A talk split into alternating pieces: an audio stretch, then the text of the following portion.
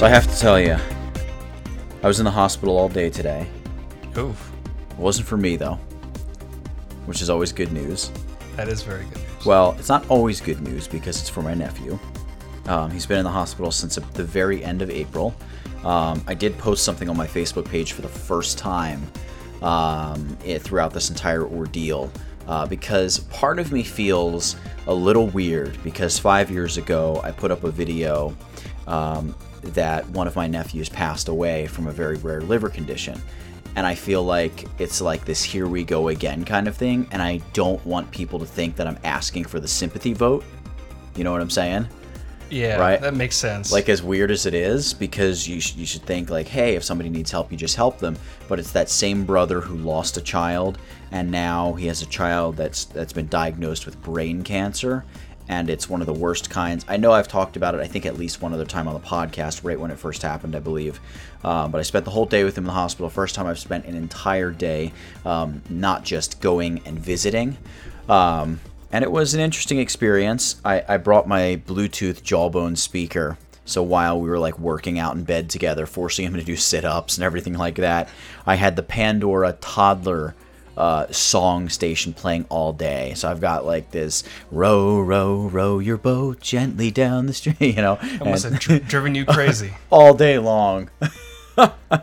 so when I could finally get in my car, and I didn't even want to put the radio on, I just wanted to drive home in complete silence.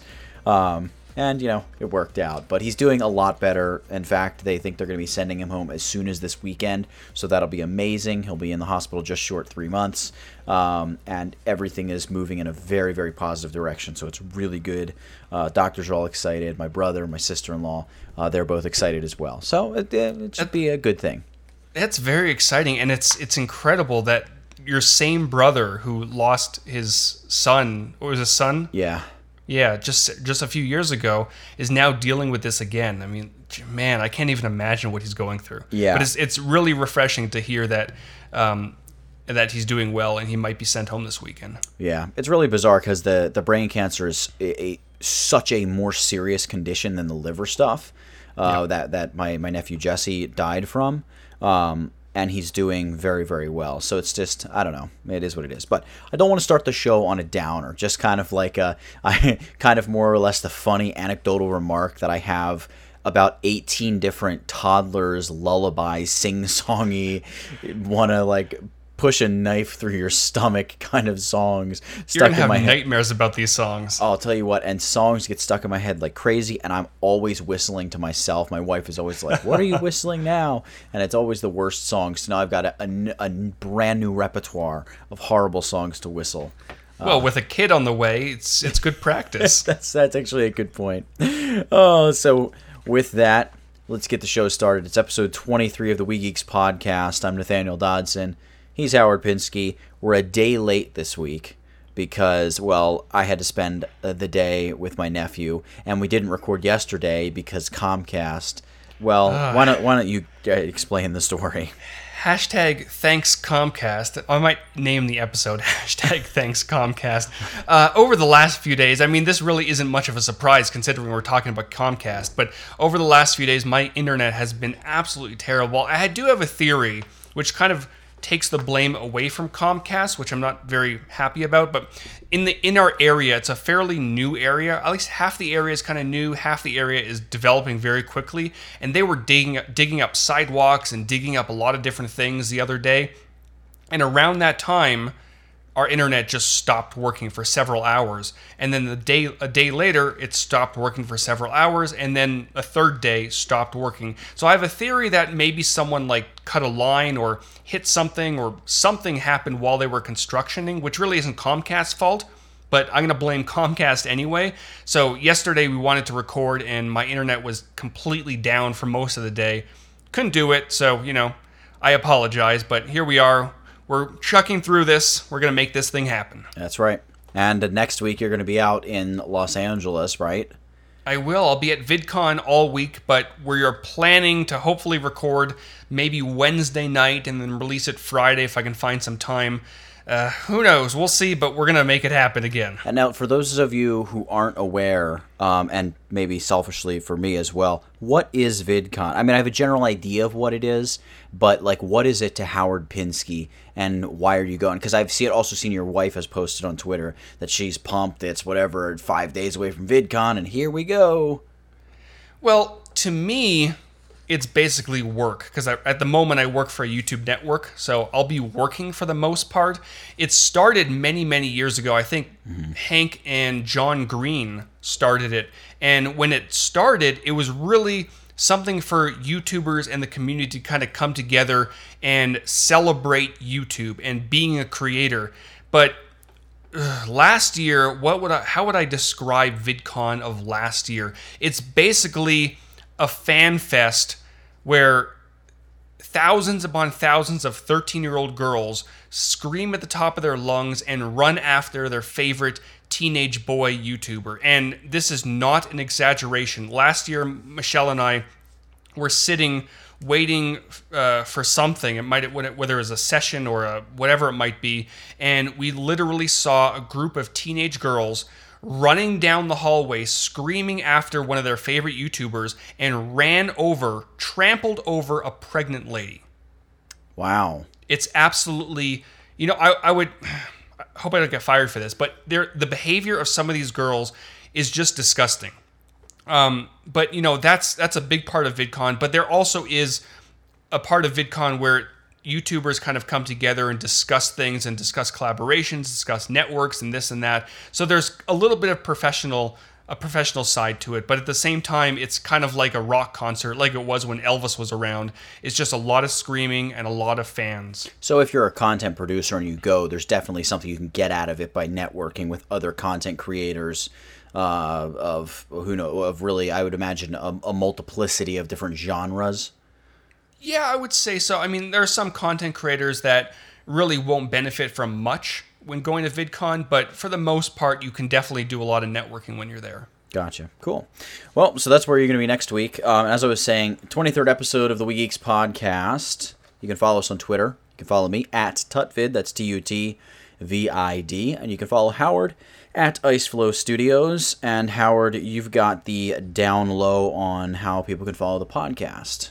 Yes, they can follow us on a few different places. The main place is on SoundCloud, soundcloud.com slash WeGeeks. And the nice thing about SoundCloud is you guys can go on there and comment along as you're listening to the podcast. That way, myself or Nathaniel can go in later and respond to you guys. So if you have something really interesting to say, or if you hate the podcast, you can definitely go on and you know, make yourself heard, and we definitely respond to as many comments as we can. Yeah. We've been getting some decent engagement on SoundCloud, which is really cool. We're also on iTunes. iTunes really doesn't have much of a fancy URL, but our iTunes link is on the SoundCloud page. And occasionally we do read reviews. We haven't gotten any since the last time. It doesn't update automatically, so maybe by next episode we'll have a few more reviews. We're on Stitcher Radio and we're also on Patreon and people can throw us a dollar or three dollars or five dollars per month if they really love the show so we can keep going and hopefully at some point we can do two episodes per week who knows but every week we do shout out our patrons and this week we want to give a big shout out to caleb surface steve johns craig jones genevieve perron migneron Michael Williamson, and Jordan Younts. So thank you so much for supporting the show. We really do appreciate it. And side note, Genevieve, so we don't continue to butcher your name, maybe just tweet at Howard or I with a phonetic pronunciation of your last name. I guarantee it will be very much appreciated. I should probably ask my parents because they were born in Montreal, where Genevieve looks like she was oh, born see? or lived. So my parents would be able to tell me how that's pronounced. But yeah, if you can, if you can send me a phonetic pronunciation, that would be awesome because I just sound stupid. Uh, and any of the stories that you hear on the podcast, as usual, you can find them over on tutvid.com slash wegeeks slash episode 23. And that's the number 23. Uh, so we got some interesting stories this week. I'm really digging the lineup of stuff. Uh, we're gonna kick things off this week with the new uh, iPod iTouch. Is it still called the iTouch, or are they going back to iPod? It's the Touch?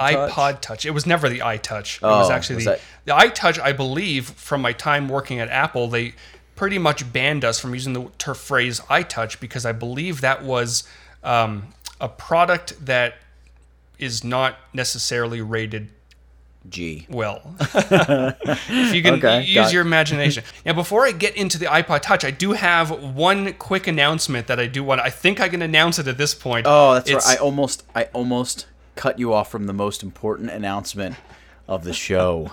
of my life. Of your life. Um, it's not like official official, but it's official enough that I think I can announce it. I will be presenting at this year's Adobe Max for the first Oh. time ever. Cue the fake applause. No, it's the real applause. We've got a crowd here. Hear the, hear the people roar, Howard. Hear them roar for you. It's it's crazy exciting, but at the same time very nerve wracking. I've never present. I mean, I've never attended Adobe Max before. I've been to Photoshop Worlds, and I've certainly never presented at any of these conferences. But Adobe contacted me a few weeks ago, and they wanted me to become a speaker. So I will be doing one session this year. Maybe next year I'll do a few more. And I believe it's called Photoshop Shortcuts for Web and App Designers. And I'll be covering a lot of the new features in Photoshop that really pertain to web and app design, like artboards and the new updates to smart objects, libraries, Creative Sync, uh, mobile preview, a lot of different things.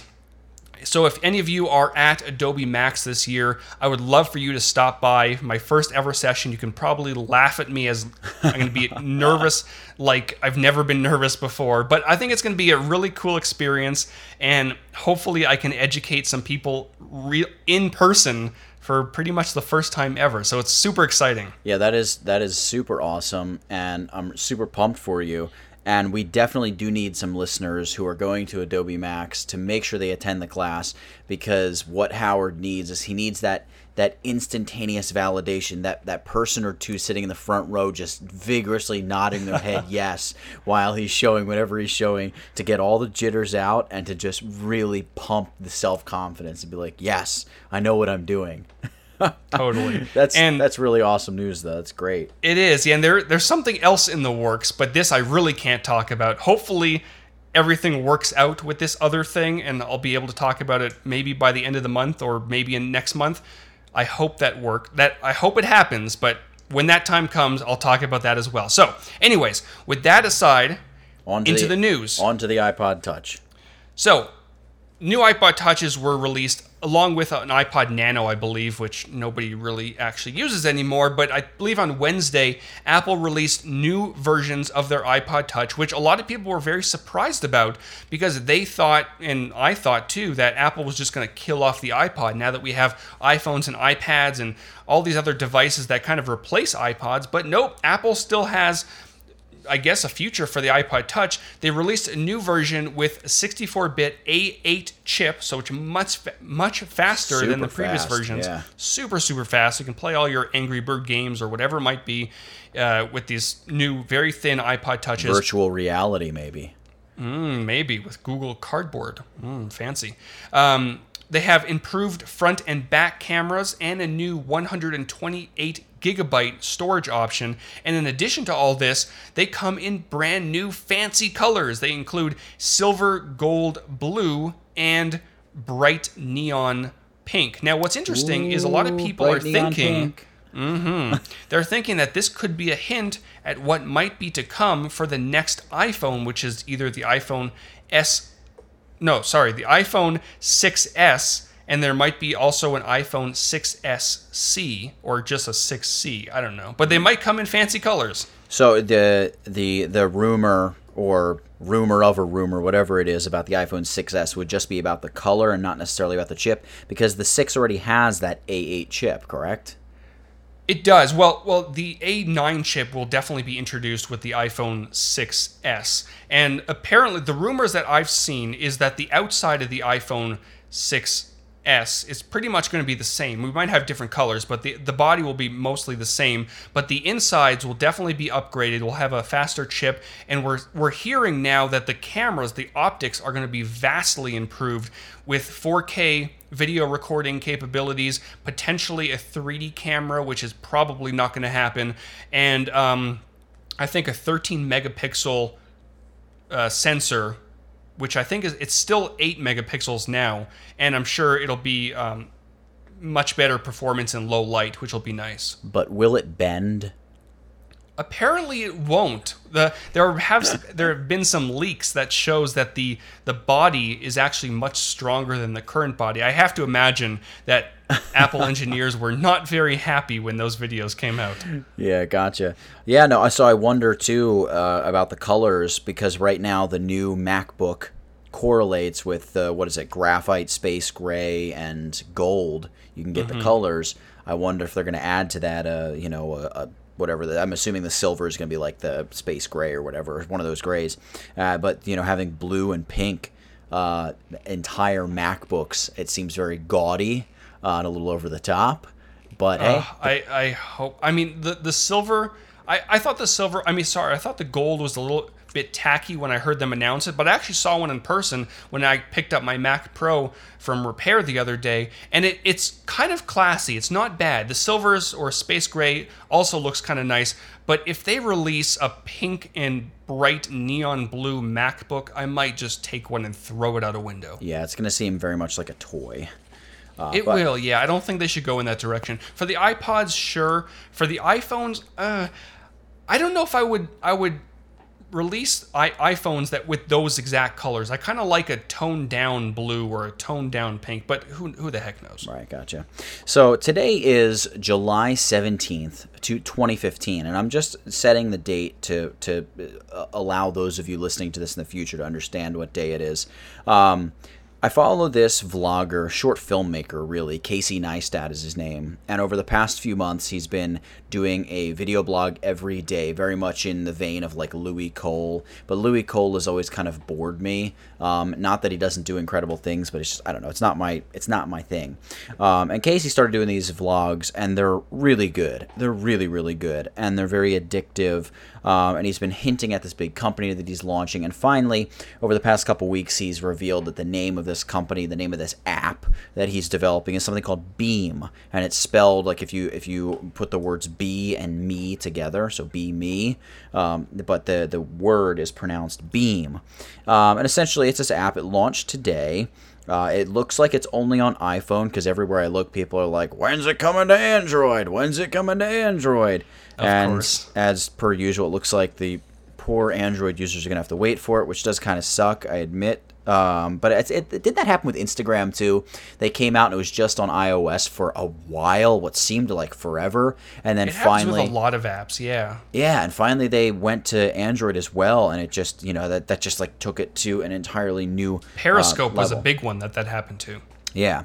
So he launched this app Beme, um, and basically the app is like I don't know how else to to describe it other than like a very dumbed down version of Snapchat, which is probably kind of an insult to him and the developers because I know they're trying to do something very different here. But basically the idea behind the app is that they want to create a social network that takes the, the fakeness out of your online social media persona. Um, so it's it's a video recording app. You record four second videos that you post out to the world. Think of it as posting it to your Snapchat story. They all link together automatically, and you really don't point the camera at yourself. You basically take the camera, and I I have the app, and I got one of the support codes or the unlock codes, whatever they call for it, and you just cover up the sensor uh, on the front of your iPhone that detects, you know, like, hey, the phone is up against this guy's head uh, and he's making a phone call or whatever. And as soon as you cover that up, it like tones and vibrates a little bit to let you know it's begun recording. And then four seconds later, just vibrates a little and lets you know it stopped reco- stopped recording and automatically, boom, uploads it. You can't look at it, you can't see it before you upload it.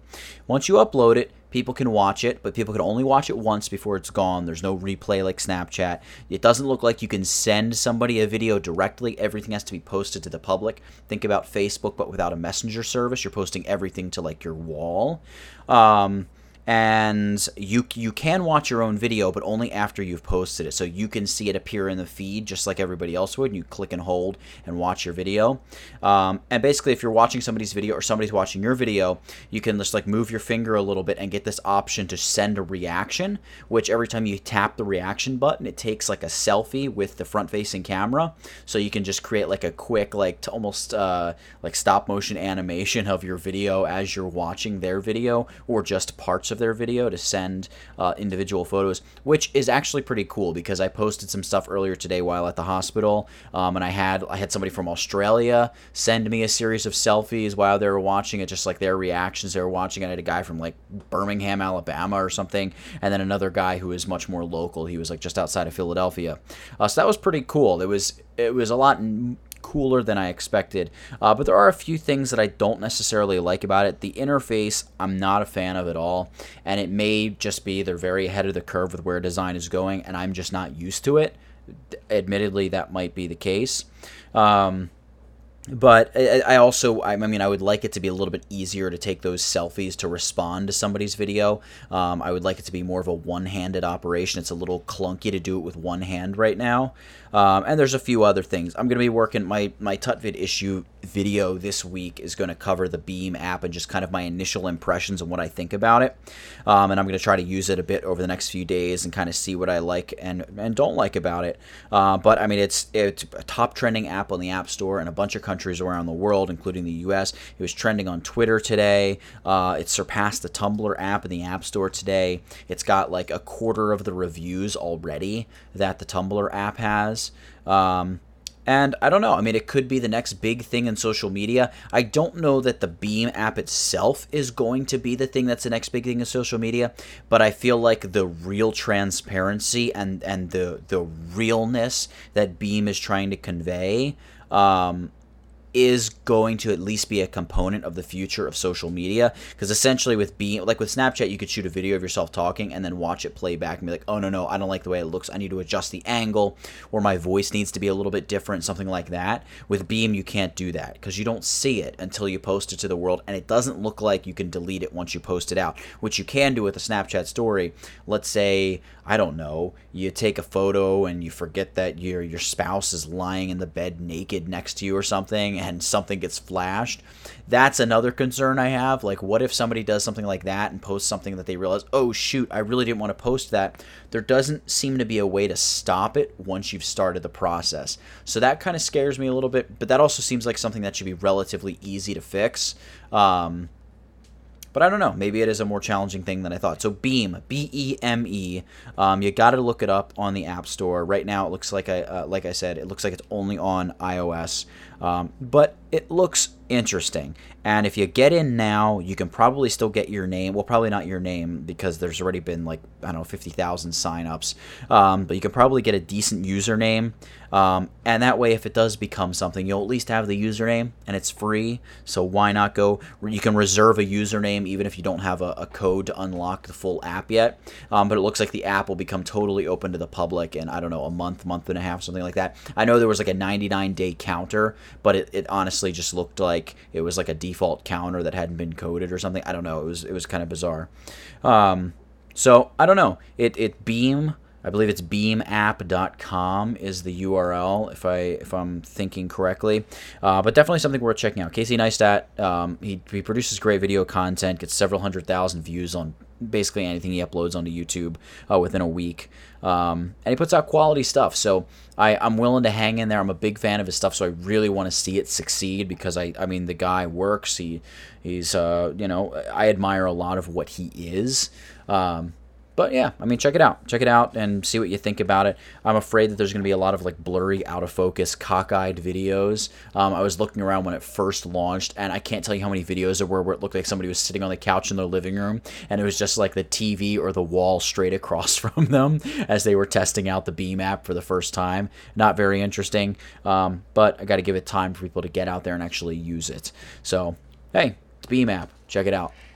Yeah, I have very mixed feelings about this because Casey's work is great, mm-hmm. but I feel that they're they're trying to be they're trying to be different, which is great. But I feel that it's it's a little bit too different I, And- I see. I I almost think it's not different enough because it. I- I almost think it's like.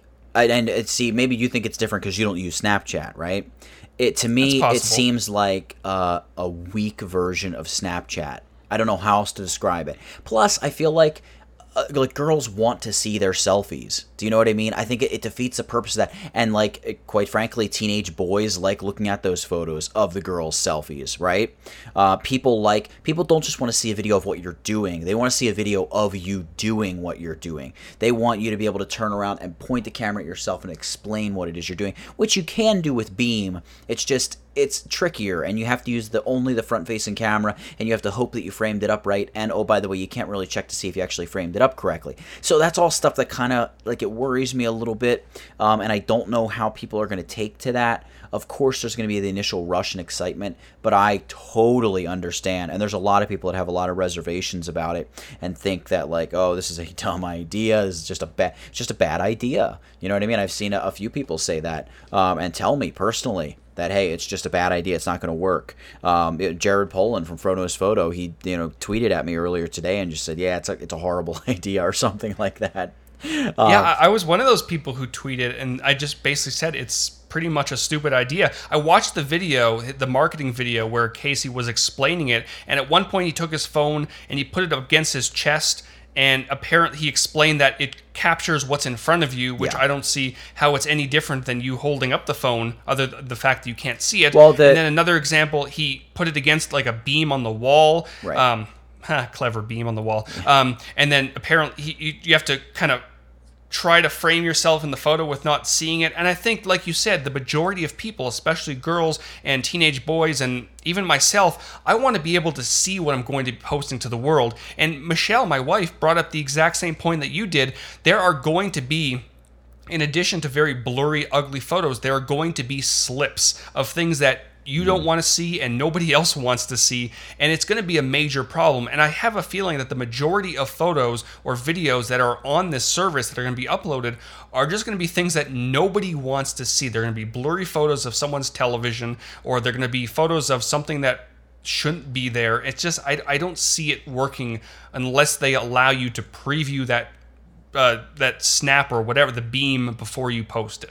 Yeah, and unless unless um well, I mean, we'll know within a couple months, uh, first and Right. foremost, because it'll burn out unless they change and adjust and adapt.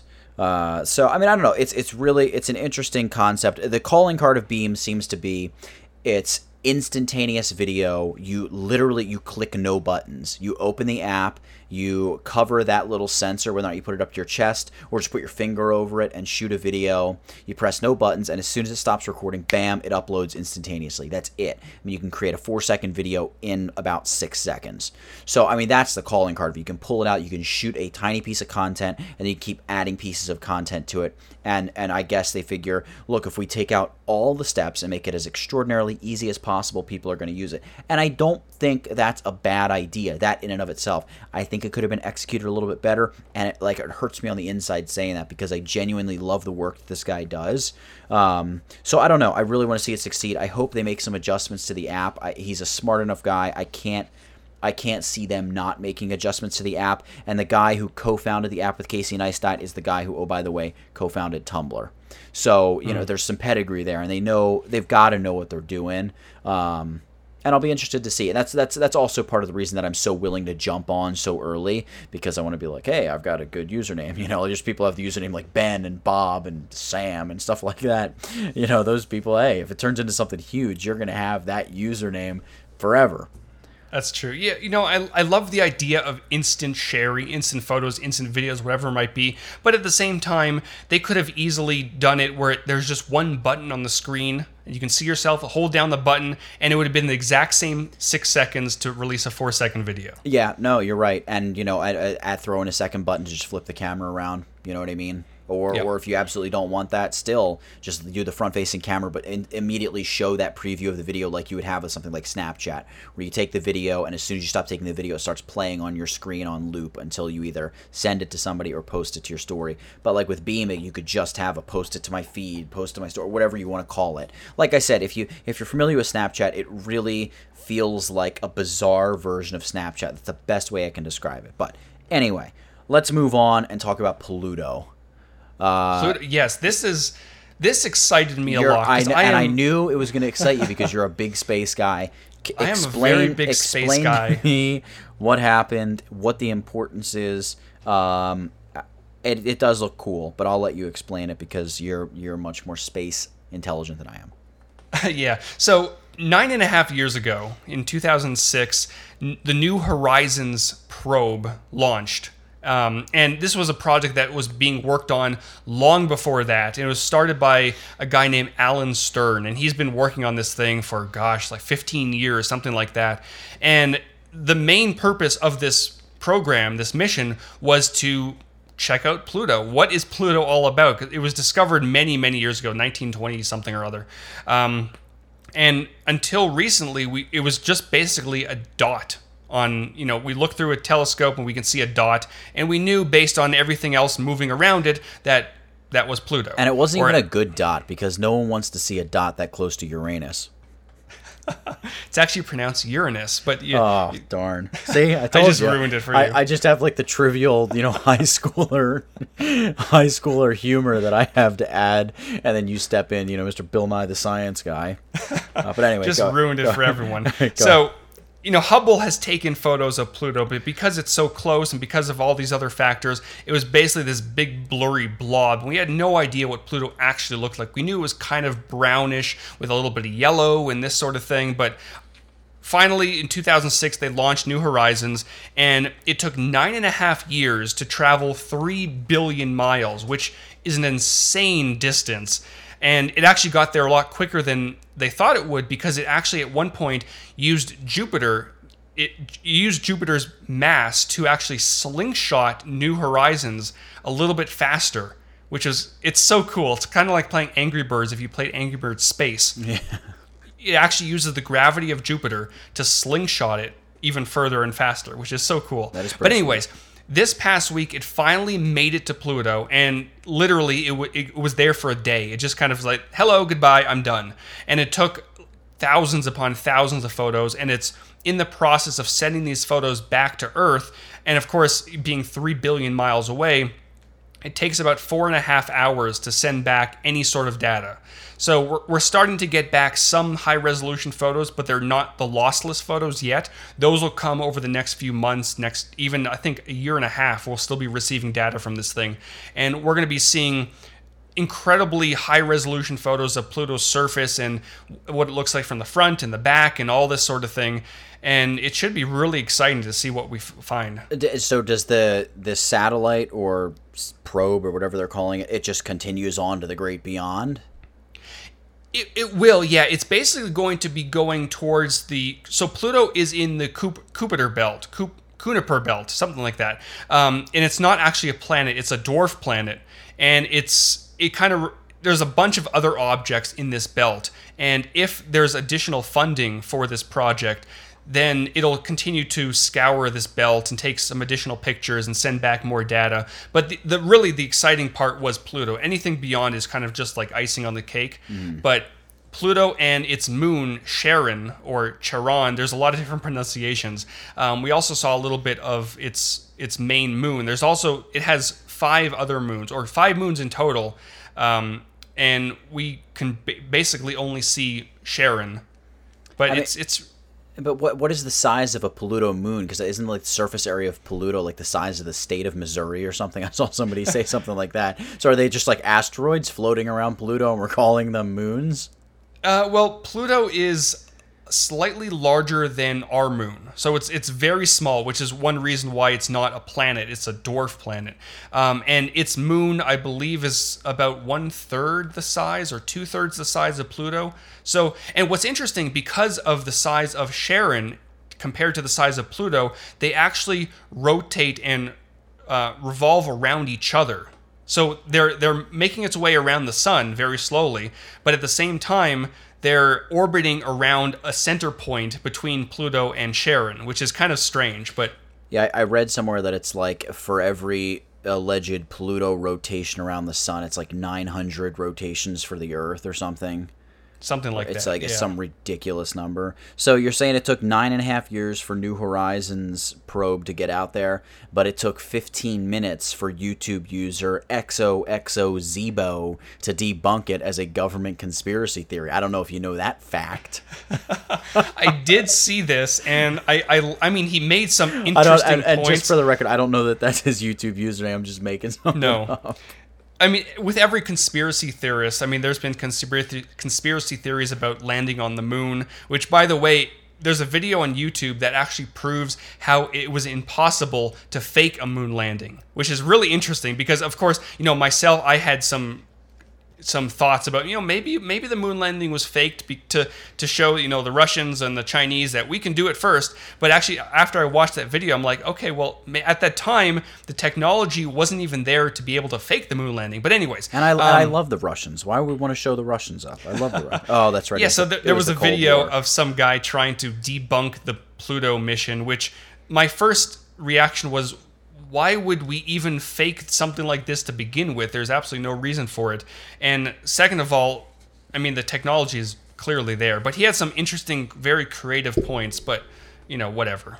Yeah, so that's that. Anyway, uh, let's move on to this uh, this space images and Photoshop. This more directly kind of ties to uh, some geekery that we that we have a more peculiar interest in. Um, and actually, I only became aware of this because I saw you tweeting at I believe it was Adobe or Photoshop's Twitter handle. Um, what was the deal with it?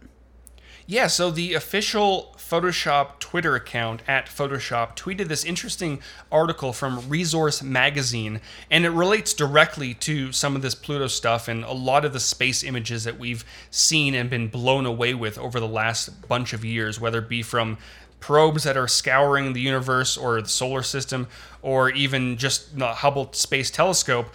And what a lot of people don't realize is the images that the telescopes and these probes send back are not the images that we see. A lot of these images are very small resolution. Some of them are only like 256 by 256 that are part of this massive mosaic of images that are being taken by these telescopes.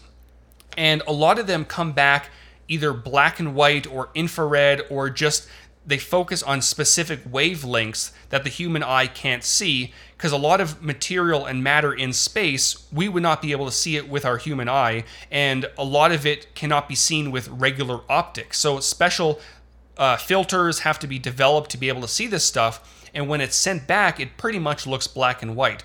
So this article goes on to explain how there are certain people the guy's name was robert hurt and his job is basically to colorize these images and it's not like colorizing i mean it's kind of like colorizing a black and white image that you've seen through youtube videos or whatever it might be but it's very specific he, he's he has to understand physics he has to understand color he has to be able to identify which images basically which black and white images belong to different wavelengths and he has to be able to convert those very accurately into what color they should be.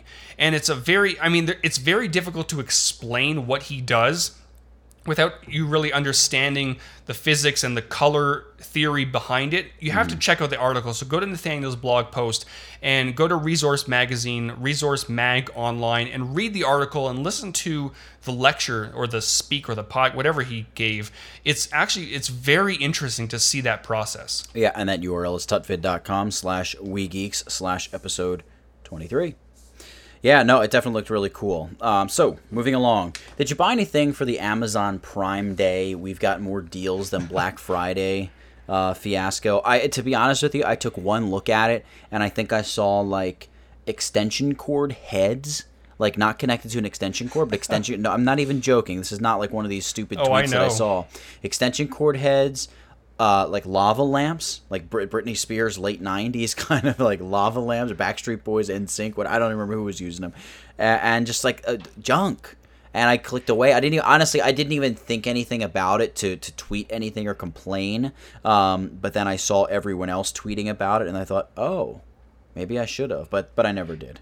You know, Amazon announced this Prime Day a few weeks back, and they claimed it would be bigger than Black Friday, which sounded amazing because Black Friday they usually have pretty good deals. I thought it was gonna be um, like a super Cyber Monday, but for everything, not just electronics. Yeah, that's what I thought. So I was consider I was really considering the day before staying away because it launched at I think midnight Pacific time, which would have been one one a.m. and I was I was totally ready to pull an all nighter and just stay up all day and just see what was offered and you know just empty my bank account on a bunch of stuff.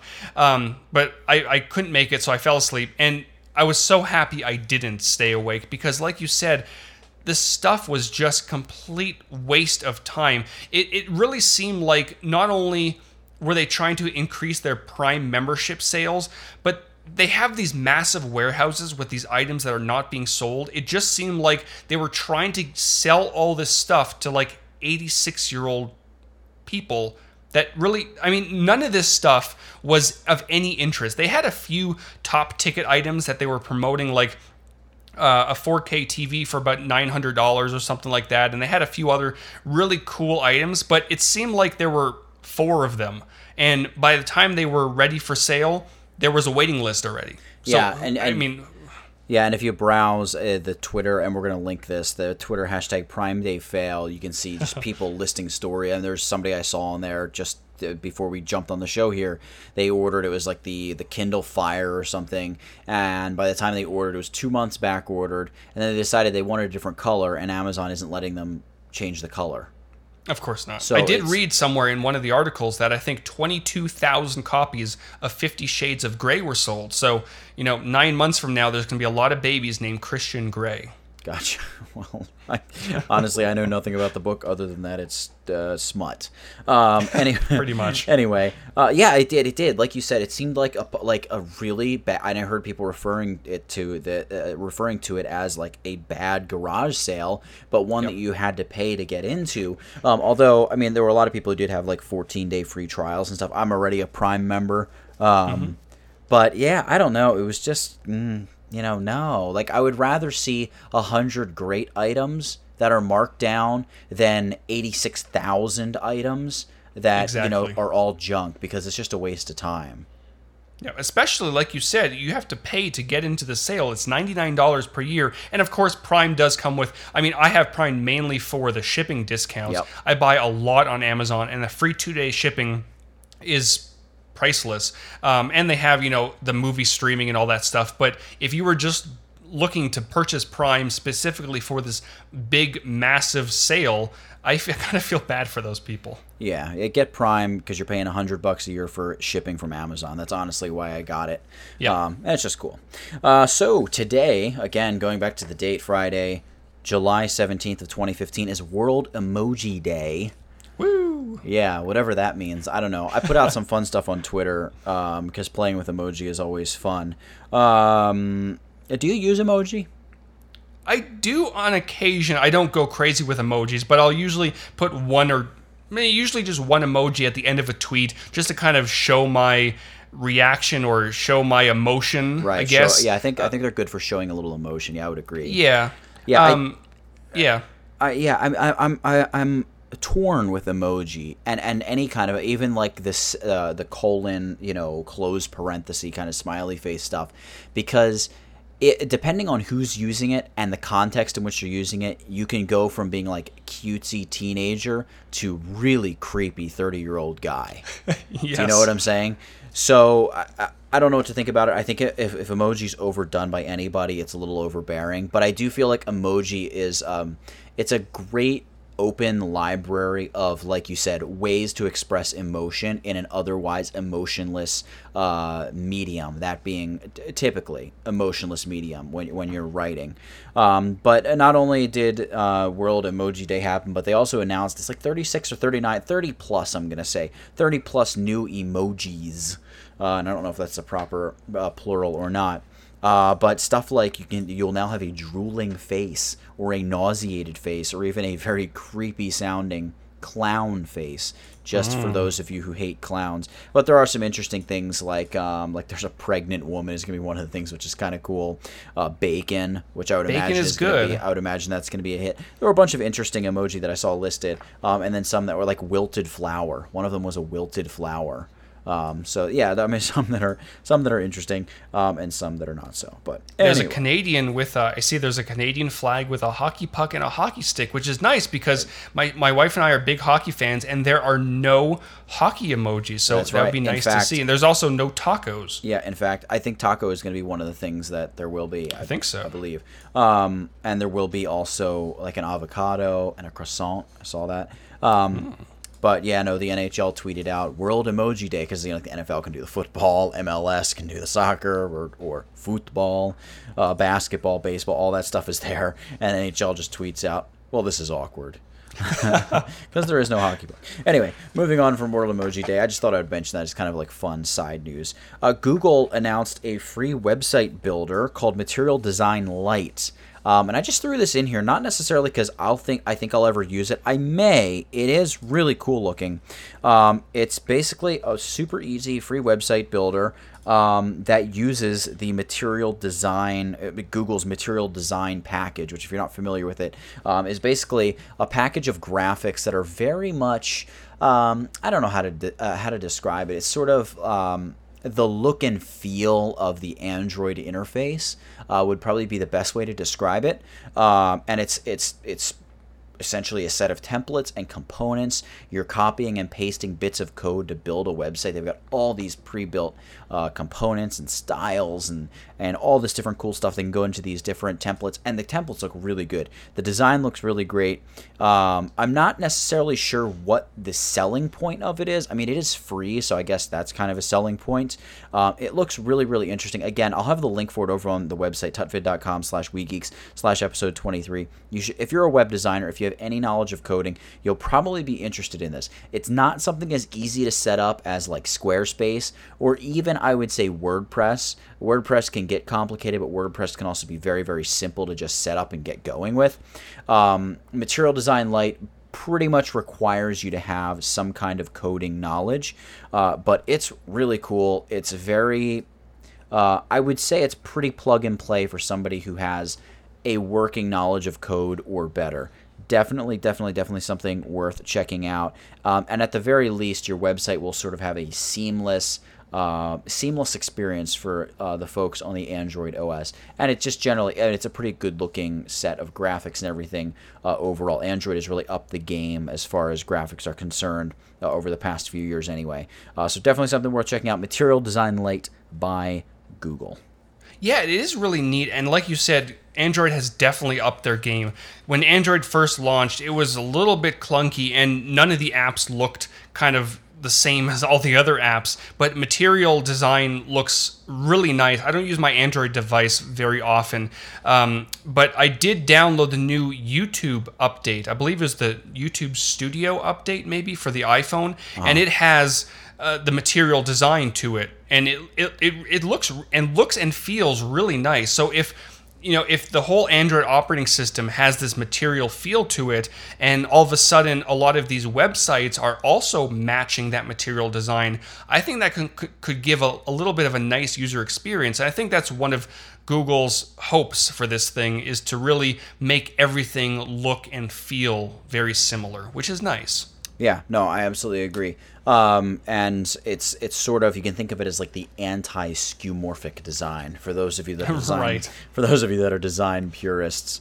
Um, but yeah, no. So moving on from that, you shared with me this uh, interesting article about a guy that was colorblind. I actually briefly checked out the video and read kind of your little write up on it. Um, but can you fill me in on this? Yeah, so this was kind of interesting. There's this company called where'd my notes go? Enchroma that's been kind of in and out of the news. I I saw a video I think last year with Enchroma's products, and a new video came to light I found on Reddit last week where this colorblind uh, individual got a birthday present and he was unable to see purples or I think greens were very dull to him. A lot of colors kind of looked the same, and he just couldn't see them like someone who isn't colorblind is able to see. So that iPod Touch, the pink iPod Touch that we talked about earlier, he probably wouldn't really be able to see what color that is. So he was able to put these glasses on, which look just like sunglasses. It looks like a standard pair of sunglasses, and. Yeah the way I believe it works in in a nutshell is these lenses or the filters on the lenses, whatever it is, they oversaturate specific colors to the point where if I were to put these on, the colors would just look absolutely ridiculous. I think I, I would imagine, but to this person who, for a color like purple, is unbelievably dull, almost desaturated, it saturates the purple to the extent where he's able to see it like everyone else is able to see purple. And he was walking around his office and he grabbed a bottle of Lysol and the label was purple. And he just had like this emotional breakdown because he's now able to see all these colors that he was not able to previously see, which which is so cool in my opinion. He walked outside, he looked at the grass, and it all looked completely different. And I, I don't know. I, I'm not colorblind. At least I don't think I am. I know you are partially yeah, colorblind. Yeah, I'm partially, and it is with purples. Like I can't really differentiate or see purple. It just looks blue to me, and I know blue and purple are relatively close. Um, but I genuinely see no difference. I'll look at something and I'll say, "Hey, check that purple thing out." And people are like, "What? That's blue." I'll be like, mm, "Nah, kind of purple." And even like with my photography, uh, looking at a blue sky, um, I'll often, and maybe people can pick it up in my tutorials, but I'll often tinker with like hue saturation sliders in Lightroom or Camera Raw, and I'll mess with purple and blue, trying to like spot the brightness difference in the sky, where I can kind of see, all right, that's about right.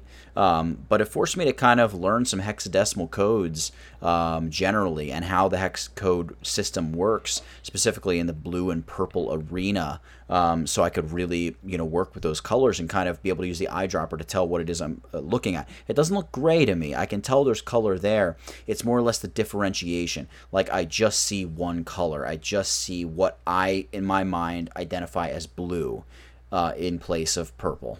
Uh, Interesting. And, and, so I, I'm wondering if these glasses would even work on someone like you who kind of sees two colors as basically the same color. I'm not exactly sure. The way I understand it is it it allows people to see colors that are typically desaturated. Right. So I don't. It, it's it'd be interesting to see if they would work on you. They do sell for four hundred dollars, which isn't terrible, but yeah, I mean they're no, just basically good. standard sunglasses with this filter on it. But I mean, if you're someone who traditionally cannot see colors that basically you're seeing the world almost in black and white this would i mean that $400 is an, an, easy investment to be able to see the world like you've never seen it before. But what i'm really interested in is to see where this technology goes. I would imagine the next step would be to create a clear lens. So you just have regular glasses. You don't have to walk around yeah. inside with these sunglasses on. And then after that being able to squeeze this technology into a contact lens, which I would imagine they can probably do now, but it would be a very tinted contact lens, so right. it would look ridiculous. But it's really interesting to see where this it's really a relatively simple technology, but it makes a huge difference. Yeah, no, it looks pretty sweet. I wonder if, you know, if you or I were to wear a, a pair of sunglasses like this and go for a cruise, we could see the people who are seasick because they would really be green. that would know. be interesting. Just a thought.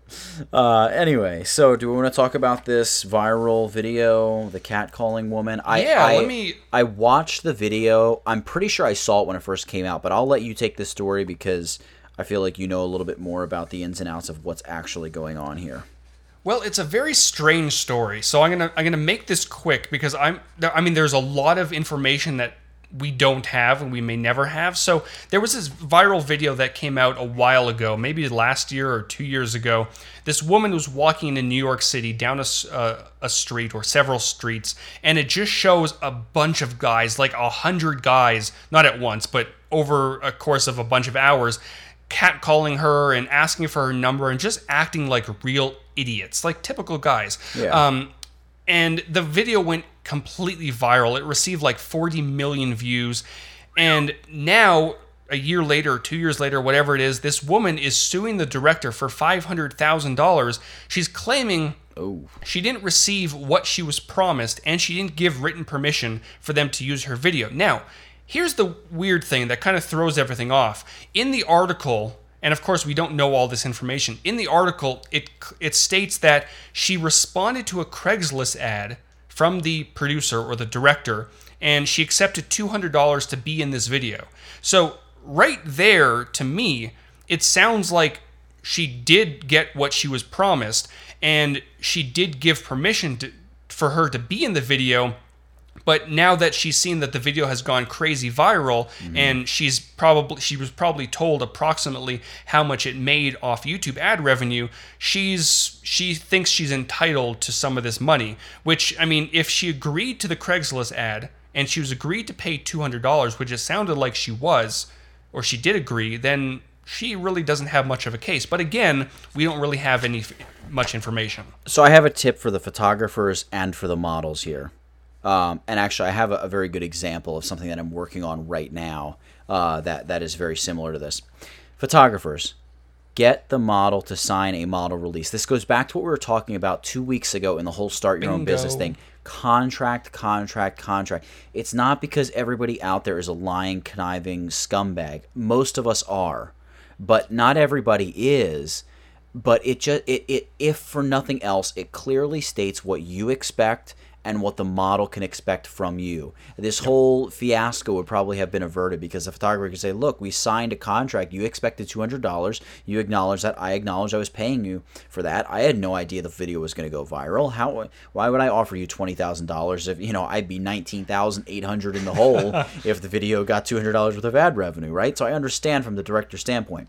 And number two, if you're the model taking on a job like this, hopefully you have a little bit of savvy about you and you understand the political landscape a little bit. Um, this whole catcalling, objectifying women thing, despite this side note, we still legalize pornography, which is like the ultimate objectification of women. But I'm not even going to get into that. We're going to get on our moral high horse and pretend like catcalling women is the most evil thing ever, which I personally I think it is a terrible thing. I'm not saying that, but I also happen to think pornography is also an awful thing. Um, anyway. Uh, for the, for the model, understand that this is a little bit of a hot topic issue right now, right? So say, look, I'll take the $200, but I also want 2% of all ad revenue from the video. That way it's a scalable income. If it never does anything, you'll get 100 bucks. But if it makes $500,000, oh hey, now we're cooking with fire. You know what I mean? And I'm, mm-hmm. I'm working on a job right now shooting a Kickstarter video. We're still negotiating the terms, so I can't like whatever. I'm not going to get into a crazy amount of detail, but basically the company has a set budget. So we're saying, look, we can work with your budget, but we want X percentage of the Kickstarter funds. That's what we want. And, and and my job then is is not so much the job of a photographer but the job of an investor do i think this product is something that can raise 20 30 40 100000 dollars because if it raises 100 or let's say 500000 dollars i'm going to make a ton more money than if it doesn't meet his Kickstarter goal at all, then I get nothing. So, you know, don't be afraid to write those kind of incentives into a contract if you're working on a project, especially if it's a project where there's money that's going to be made, but nobody knows exactly how much money is going to be made, i.e., a Kickstarter or a YouTube video or some kind of viral ad or video campaign. If your talent or somebody working with, even a camera crew, right? If they say, "Hey, look, camera guy, we got 200 bucks, we can pay you," you can say, "All right, I'll do it for 200, but I want one and a half percent of whatever the video makes. Something like that. That to me seems fair because everybody knows what you're going for. The the director is still totally covered. He's still going to make a ton of money if the video does well or not so well. And the photographer is going to get compensated as well. Almost think of it as your your little bit of royalty if you want to work it that way. To me, a totally fair way, totally uh, great way to go about handling a situation like that. Yeah, I completely agree. And I actually did something like this not too long ago, several months ago. Again, I won't get into details like you, but I, I, kind of took this company under my wing and I really saw potential in what they were making, what they were producing. And I, I you know, with my marketing background, I said, listen, you're you're doing a lot of things wrong, and there's so much opportunity for you to sell so much more by reaching a much bigger audience. Let me help you out. I understand you don't have a huge budget because you're not selling a lot of product, but what I can do is I can make this marketing plan for you and come up with a social strategy and you know, I'll get, you know, 2% or 5% of, of each sale that's driven by my marketing practices. And, you know, there's some negotiation back and forth. Maybe it'll be like 1% on certain products and 3% on other products. But we came to a, a consensus. We had a contract and everything kind of went smoothly. I mean, I'm not working for them anymore because um, of other reasons, but you know we had the contract which is what nathaniel was saying and if he if he the, the, the guy or the woman came to me and said you know we don't want to pay you 2% because we don't feel blah blah blah well it's in the contract. So you always have to have a contract and if you want to hear more about contracts two weeks ago we had an amazing episode all about starting your own business and transitioning into different fields and definitely go listen to that and we cover a lot about contracts as well Yeah, no, definitely, uh, definitely in agreement. Contracts are very important, and don't be afraid to, like you just said, Howard. Don't be afraid to negotiate. So, Yep. that pretty much is going to wrap up the news section of the podcast this week. Um, let's jump into quick six, and I I owe you questions this week, Howard. So I'm going to hit you with. Uh, a few questions here that I feel like are somewhat relevant to news this week, but still hopefully pretty interesting. So I'll start with the first one. Retouch a photo of yourself or not before, let's say, posting it to Facebook. I do. I, I don't go overboard. My new profile picture that is on Facebook and and Twitter and all that stuff. I retouched a little bit, got rid of some you know acne here and there, uh, cleaned up the hair a little bit. But for the most part, you know, I don't overly smooth my skin or I don't change my eye color or anything like that. Just kind of remove a little bit of imperfection. Gotcha. Uh, Doctor Who or Dexter? I have to go with Doctor Who. Really? And you one of and for the for those of you that are listening, one of Howard's two dogs is named Dexter. Is that correct? Well, one is named Dexter, and the other one is named Morgan, which Dexter Morgan is the main character in Dexter. We were big into the show many, many years ago, and this was before we even started watching Doctor Who. Um, I think if things were different, if we had been watching Doctor Who before we got our dogs, they probably would have been named something related to Doctor Who. Gotcha. Uh, all right. American football or basketball? I know you're a hockey guy and you're a Canadian, but I'm gonna I am you a with big hockey guy. Uh, watch a little bit of baseball. I don't really watch football or basketball. If I had to choose, and, and it can be it can be not only just watch but even play. I wouldn't do either of those either. Um, I have Man, this is a tough question. I would probably go football mainly because of the the the the massive support that's around whatever you Oh, call it. Gotcha. Uh, see, I would go with football because I feel like the branding and logos is much better with the NFL. Did I say basketball? No, no, no. you said football. Okay, I did say football. Okay. You're very you're very committed to the decision. I see. it sounded like you were you were going against me. What's your favorite car? I have to go with well, yeah, I have to go with my Mini Cooper. I've had this is my third Mini. I I love the Mercedes. I just can't afford them, but I love my little Mini Cooper. They're so fun to drive. Gotcha. Yeah, I'd seen Tesla just like massively updated some of their cars. It's like a ridiculous zero to sixty miles uh, an hour, but you know, 105 grand if you want to get one. Yeah. What's your favorite emoji? Fa- my favorite emoji is the Do you have a single favorite emoji? I do actually. I don't use it very often, but I just think it's incredibly humorous. It's the the yellow face, like the regular emojis, with the the round eyes with no mouth. yes. If you if you know which Yep. emoji, I Yep, love that I emoji. one- I don't I use it. one that is. I mean, I don't know when I would use it, but I just think it's really humorous. If you're stuck in the city and you got to get from point A to point B in the rain, would you take an Uber or take a taxi? Probably an Uber. Uber. Uber it is. Well, there you go. That's the quick six of the week. Let's get on to winners and losers of the week. Do you want to start with winners and losers? Or do you want me to take winners and losers first? Sure, I'll, I'll start it this week. My winner of the week is actually kind of strange, but it's a gorilla. I don't know if you saw this, Nathaniel, but there was a there's this photo going around of a gorilla flipping off a photographer. Now I'm sure this gorilla has absolutely no context of what he's doing, and I'm sure it was just a photo that was caught in the moment. But I, I find it funny that you know this was a gorilla locked in a zoo. I'm not a big fan of zoos. I've been to zoos and I love taking pictures in zoos, but I hate the fact that animals are like caged up in these things. So the fact that this gorilla is looking at this photographer and very, blatantly flipping this photographer off. Yeah, he looks like think he looks like the angry old man. I had not seen this photo, but I'm looking at it right now. Just looks like the angry neighbor who's like, "What are you doing on my lawn, huh?" It really does. And I think it's just great. He is definitely my winner of the week. That is pretty awesome. Now, my loser of the week is. Are you familiar with the Pan Am Games? Uh, mildly. Okay, it's basically, um, according to Wikipedia, it's it's a major sporting event in the Americas, and, and this year it was hosted in Toronto, where I was I was born and raised, featuring summer sports in which thousands of athletes participate in a variety of competitions, and it's usually held the year before the Summer Olympics. So hmm. that that's not the that's not the loser, but the loser of the week is whoever created the Pan Am Games website. They are threatening, in their terms of service, they threaten to sue anybody who links to their website. Now, try and process that for a second. Let me read you what the terms of service says.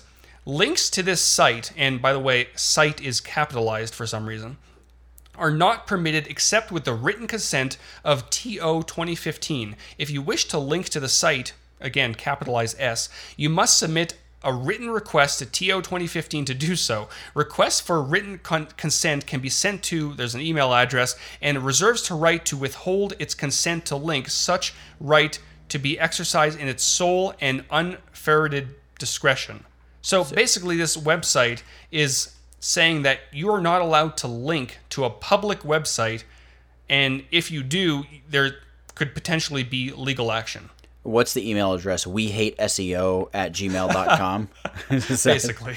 Is that the email address? That's pretty stupid. I've never even heard of such. I can understand if it was like a private website, but this is a public website for a major, major sporting event, and they're in the terms of service, they're threatening to sue people Yeah. for linking to it. Yeah, you would think that you would want as much free publicity as you could get surrounding an event Unless like this that. is a publicity stunt, but I don't believe it is. I think there's just really stupid people working for this company. Gotcha. Well, my winner of the week is this guy whose wife left him. Uh, and apparently she took him for everything he had, and he basically was left with nothing but his dog. Uh, so what he did, what did he do? He created this photo series with his dog. Literally, it's his dog against like a white background. It looks like he would photograph it and then digitally add things to the dog, like but like it's drawn on the wall behind the dog, not actually on the dog, making it look like that he positioned the dog perfectly uh, and you know, right like here, there's a picture of the dog with horns drawn on the wall behind it that look like the horns are coming out of the dog. Uh, this one, it's like a cow's udder, you know, on the bottom of the dog, and he's got a bunch of black spots stuck on the side of the dog. You know, butterfly wings. Uh, you know, him pulling like a girl's pair of underwear away from her body um, as a member of Kiss. Uh, just all kinds of very, you know, a remake of the Jaws cover, but it's like the bottom of the dog's snout sticking up. Uh, so that was definitely my winner of the week. Very cool, very funny, um, and I don't know. I thought it was pretty cool, and it Those are pretty original and yeah, it- clever and it- photos. it's not like overdone. It's not overproduced. He's not trying to. It doesn't seem like he's trying very hard. It just seems effortless and genuine, uh, and I really like it. Um, and maybe I'll post a link on the, the blog post as well. Uh, now, my loser of the week is kind of sad. I was gonna make my loser of the week Planned Parenthood because of all that selling body parts, but that's way too much of a dark note to end the show on. So I couldn't. I just couldn't do it as much as it's like repulsive and everything.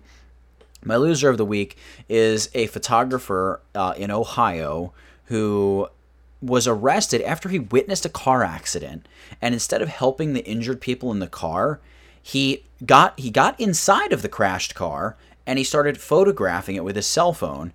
And one of the two 17 year old uh, boys that were in the car ended up dying.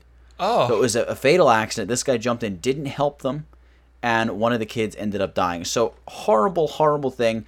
Um, and and almost to make matters worse, if he is convicted, uh, he faces a maximum penalty of 30 days in prison and a two a 250 dollar fine, That- which I- which is pretty I'm- horrible.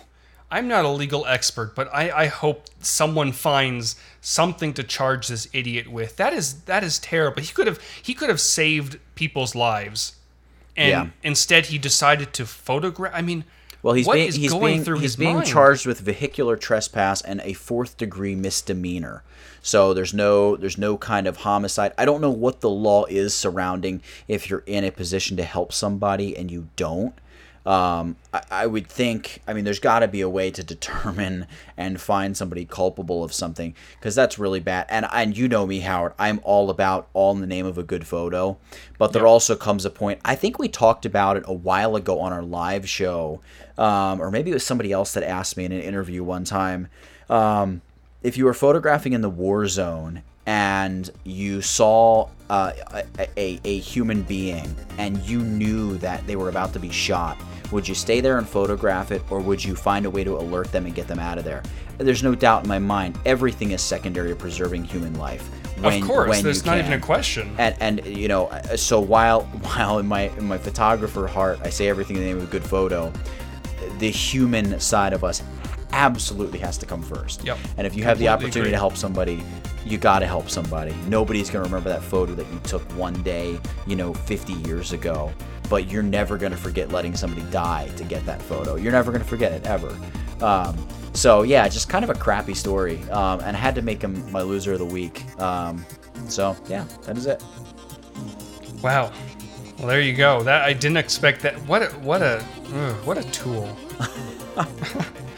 I hope. I mean, karma's gonna bite him in the ass. Even if he gets 30 days and 250 dollar fine, karma is going to get this guy. it lives on with you for the rest of your life. yep. So That will just about do it for episode number 23. I may actually call this episode "Beam Me Up, Scotty." That's a good name. Beme? I, I like Mm. that. And we this, so I, I think we have to have word of the week. Then would be Oh, Beme. right. Beme. There you go. Yeah, I think Michael Michael Williamson on Twitter listened to our last episode. I guess we forgot to include a word of Yeah. the week, and so here it is. Michael, tweet at us Beme B E M. And take it a step further and download and check out the app. Definitely do that. Let us know because I again I'm very torn on this Beme thing. I don't know if I'm going to try it or not, but I'm, I'm very interested. I mean, if you definitely should try it, Howard. If, if for no other reason, you should download it tonight and just reserve your username. That's true. I might do that. Because if it that. turns into something huge, you're gonna kick yourself for not just downloading and and preserve it. it. Like it's free. It's no skin off your back. Just grab your username. You can save the username. I can send you an access code tomorrow, um, and you can get in and play around with it. If nothing else, if it's a hot item, you can write an article about it and you know have some content to put on your website or something. that's very true. So that'll pretty much do it for this one, guys. Thank you so much for hanging out with us. Um, and I guess we'll see you later. See you next week.